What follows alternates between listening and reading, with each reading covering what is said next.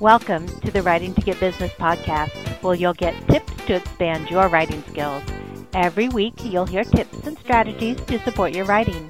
Pat Iyer is your show hostess, a ghostwriter, editor, and author who has written 48 books. Sit back, relax, and listen. Here's your hostess, Pat Iyer. This is podcast number seven Once Upon a List.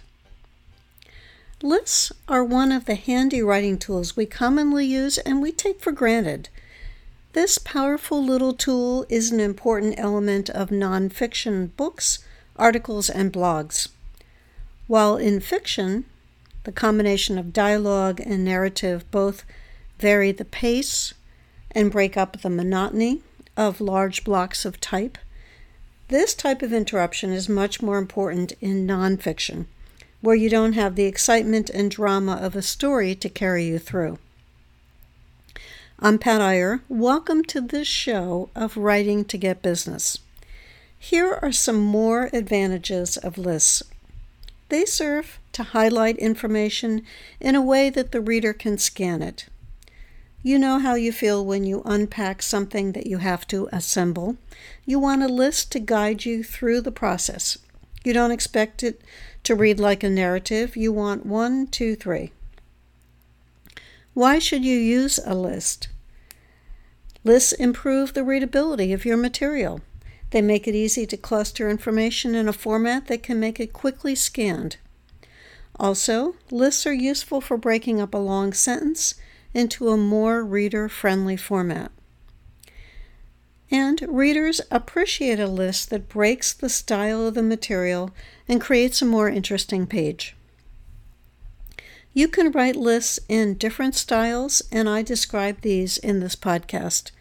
Everything I say about lists for books also applies to articles. Here are some tips for formatting lists. All lists share one rule in common.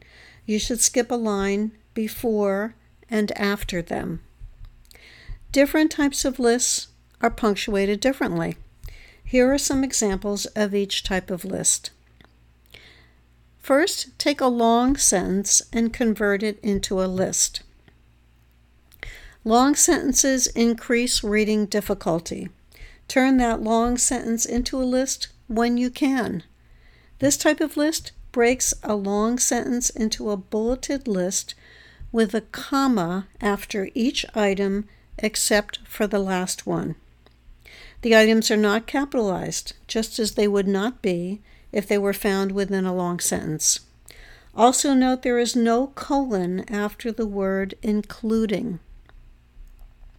Here's an example Productivity for business people is a real concern. You are always juggling different responsibilities related to your business, including bullet, finances, comma, bullet, marketing, comma, bullet, business development, comma, and bullet, supervision of employees, period. Second type of a list is to create a list of items that would not be found in a sentence. Only proper names are capitalized in this type of list. Since this is not a reformatted sentence, there is a colon at the beginning of the list and no period at the end. Here's an example. Many CEOs are entrepreneurs who started their businesses as solos. They were responsible for colon, bullet, product development, bullet accounting, bullet hiring, bullet marketing. Another type of list is long items that do not fit well into a sentence. They can be turned into a list. Create a numbered list with items that are not easy to summarize in a few words. Adding bold to key concepts makes it easier to read each item. The spaces between each item also improve readability. Here's an example. Here are some guidelines for being able to concentrate when writing. Colon. Number one, open only one browser or application window at a time. If you're writing a report, only your word processor or text pad should be open. Number two, time your sessions.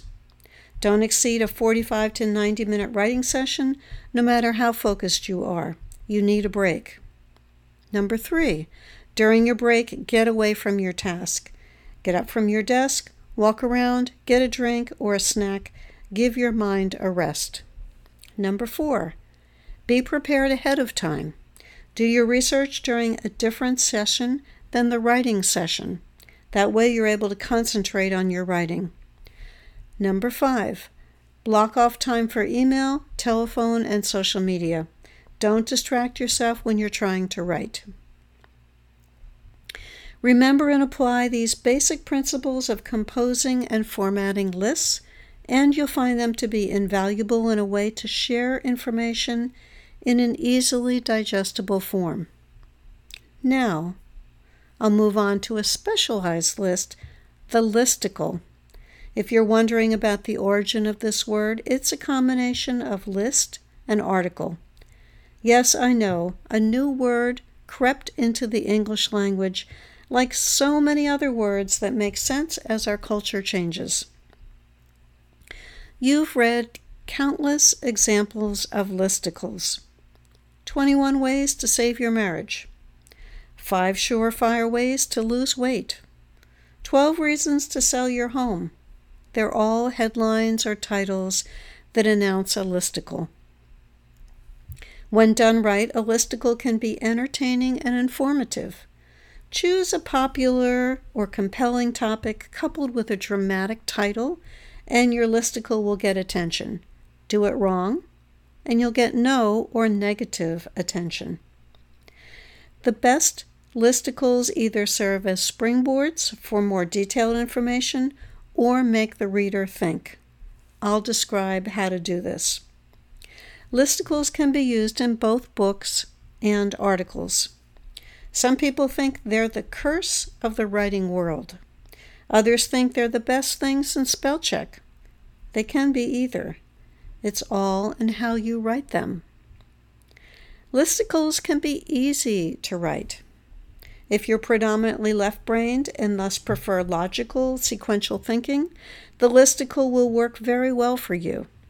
If you are usually right brained and you're writing from a tight outline, you have your listicle categories already formed. Those who don't like listicles say that the ease with which one can write them may lead to the shallow presentation of ideas. They have a point. Imagine this title Five Ways to Achieve Peace of Mind. Are you ready? Number one, turn off your cell phone. Number two, don't talk to anyone you don't like. Number three, read an inspiring book. Number four, turn off all your electronic devices at least an hour before you go to bed. Number five, don't argue with your spouse. There's basically nothing wrong with any of these suggestions except possibly the unrealistic premise of the second item don't talk to anyone you don't like. Tell me how to do this short of embracing everybody you encounter.